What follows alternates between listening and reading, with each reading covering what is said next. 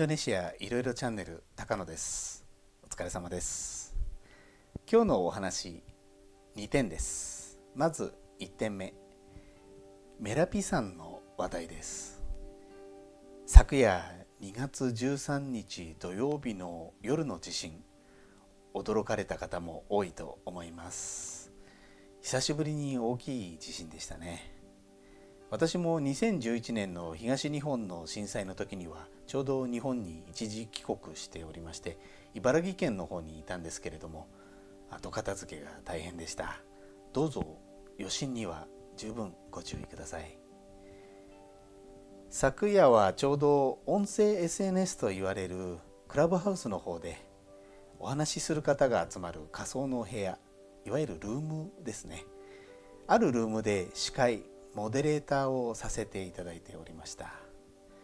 お話が終わる頃参加の皆さんが次々に揺れてる揺れてると言い始めて大きな地震だと実感しました。災害はいつ起きるか本当にわからないもんですね。ジョグジャカルタの町の北にはメラピ山という火山があります。活動が活発化しておりまして昨年2020年の11月から火山の警戒レベルが上がっております。今年に入っても1月8日27日と大きな火砕流が発生しています。全方位一律ではありませんが危険区域が火口から3キロから5キロで設定されています。火砕流もその中で住んでいますので今のところ大きな災害にはなっていませんがただ昨夜の地震のように自然相手のことですから十分に注意してまいりたいと思います。2点目。感染防止の観点からインドネシアのジャワ島と東隣のバリ島で行われている大規模な社会活動の制限インドネシア語でペーペーカーエムと言いますが延長になっております。当初は1月11日から25日で実施の予定でしたが22日に政府の正式決定が出されまして2月8日まで延長になりました。そして2月の5日政府の関係省庁からまた発表がありましてペーペーカーエムミクロとして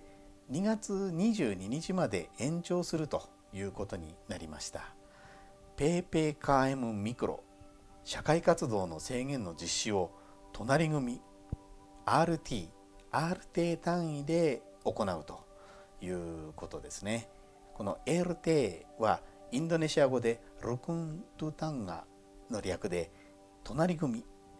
コミュニティの小さい単位です。先の大規模な社会活動の制限 PPKM との違いは LT という小さい人の集まりの単位で規制を強めて経済が疲弊していますので他の部分は規制を緩和しようというものです。規制はいろいろありますが規制を強める小さいミクロの単位例えば感染状況が深刻な LT では4人以上の集会の禁止午後8時以降の隣組からの出入り禁止といった措置が取られます。規制を緩める経済に直結する方ではレストランショッピングモールの営業時間が20時だったのが21時まで延ばされて閉店が許可されます。事業所のリモートワークの率 PayPay ムの時は75%まで高めなければいけませんでしたが PayPay ムミクロでは50%まで緩められます。この社会活動の制限の実施を隣組 L 定単位で行う PayPay ムミクロはペイペイ会員も延長する形で2月9日から22日まで実施の予定です。実施地域はジャワ島にあるジャカルタ